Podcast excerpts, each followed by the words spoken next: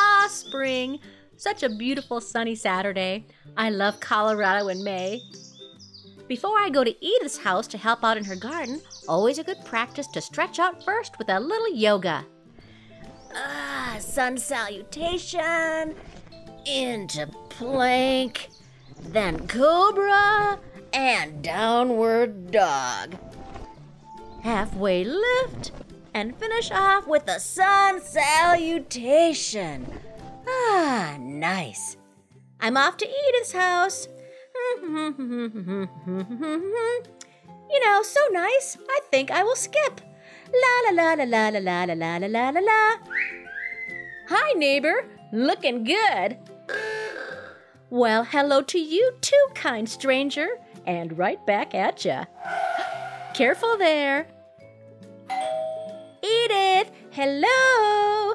Ready to plant some roses? Just a second, Christy. Be right there. Just gotta get my gloves on. There we go. Here I am. Oh my gourd! Christy! What in the living French toast are you doing? What? Christy, you are in your birthday suit. Well, sure.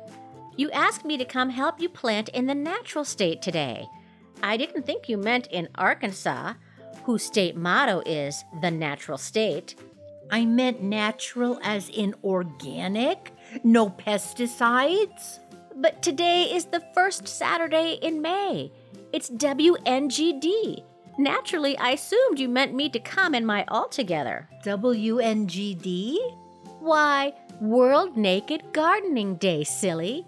The annual international event celebrated on the first Saturday of May by gardeners and non gardeners alike.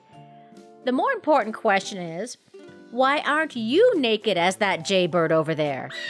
Uh, what? Sure.